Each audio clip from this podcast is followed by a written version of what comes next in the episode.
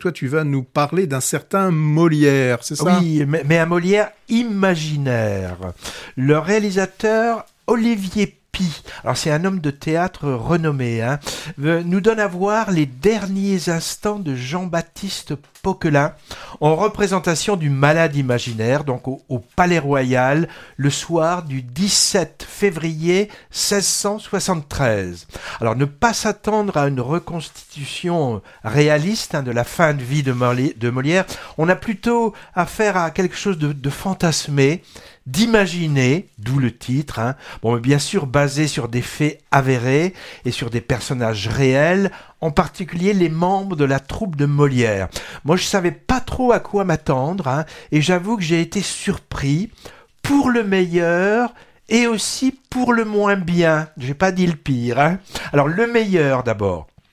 D'abord, c'est ça qui m'a frappé, la virtuosité de la mise en scène, vraiment époustouflante, avec des mouvements de caméra incroyables, l'impression d'avoir un seul plan séquence, sans coupure. C'est sans doute faux, hein, il y a du montage caché là-dessous, mais ça fonctionne vraiment, avec des travelling incessants qui parcourent la scène où se déroule la pièce, les coulisses, les loges des artistes, les balcons avec les rangées de spectateurs, les coursives et même le sous-sol où Molière rencontre à un moment le fantôme de Madeleine Béjart.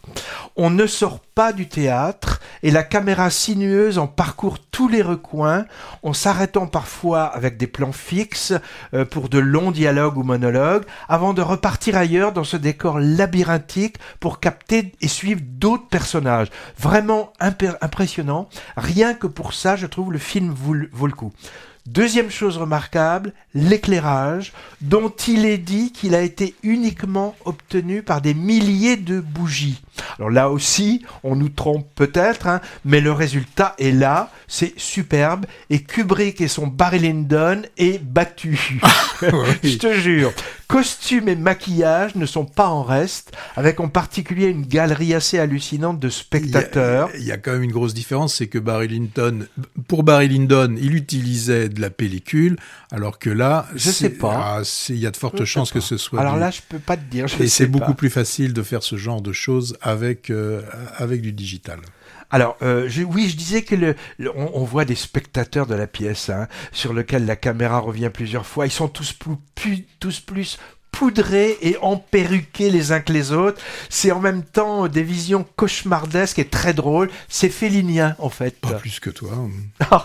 Alors, dernier atout du film, l'interprétation. Alors, de tous les acteurs, hein, la plupart venant du théâtre, mais en particulier celle assez hallucinée de Laurent Lafitte, dans le rôle titre. hein.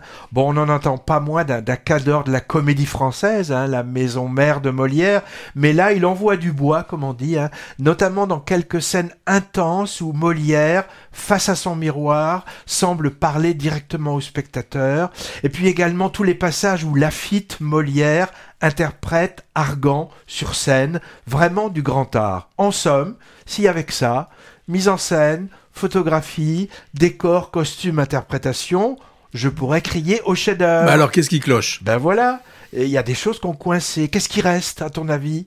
Ben l'histoire, tout simplement, sa construction, le scénario, quoi, et les dialogues.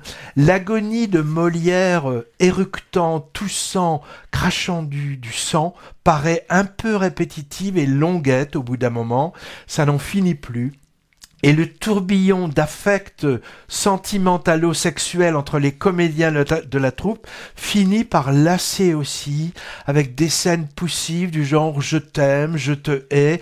On y apprend au passage que Molière était bisexuel, amant d'un acteur vedette de sa troupe. Bon, pourquoi pas, hein, mais leur relation ici s'étire en longueur, avec des dialogues parfois trop verbeux, un peu agaçants. C'est dommage. Alors, à cause de son aspect un peu exacerbé, je doute que les profs de français emmènent leur classe de collège voir ce Molière-là. Le biopic d'Ariane Nouchkine en 78 est plus présentable, mais je l'ai revu il y a pas si longtemps et, les quatre heures m'ont paru euh, bien longues. hein. Et puis c'est avec Philippe Cobert en disgrâce en ce moment. Il y a aussi le Molière de Laurent Tirard en 2007 avec Romain Duris. Alors celui-là bien pédagogique, mais un peu léger. Alors bon, en résumé, ce Molière, euh, on peut dire exercice de style brillant d'un dramaturge qui veut montrer qu'il sait aussi faire du cinéma. C'est une ode au théâtre, évidemment, euh, à, sa fougue, à sa folie, à travers le portrait final flamboyant d'un de ceux qui qu'il a le mieux servi en France, mais le tout un peu trop empoulé, aurait gagné à être plus resserré et j'ai envie de dire moins théâtral dans le sens exagéré du terme.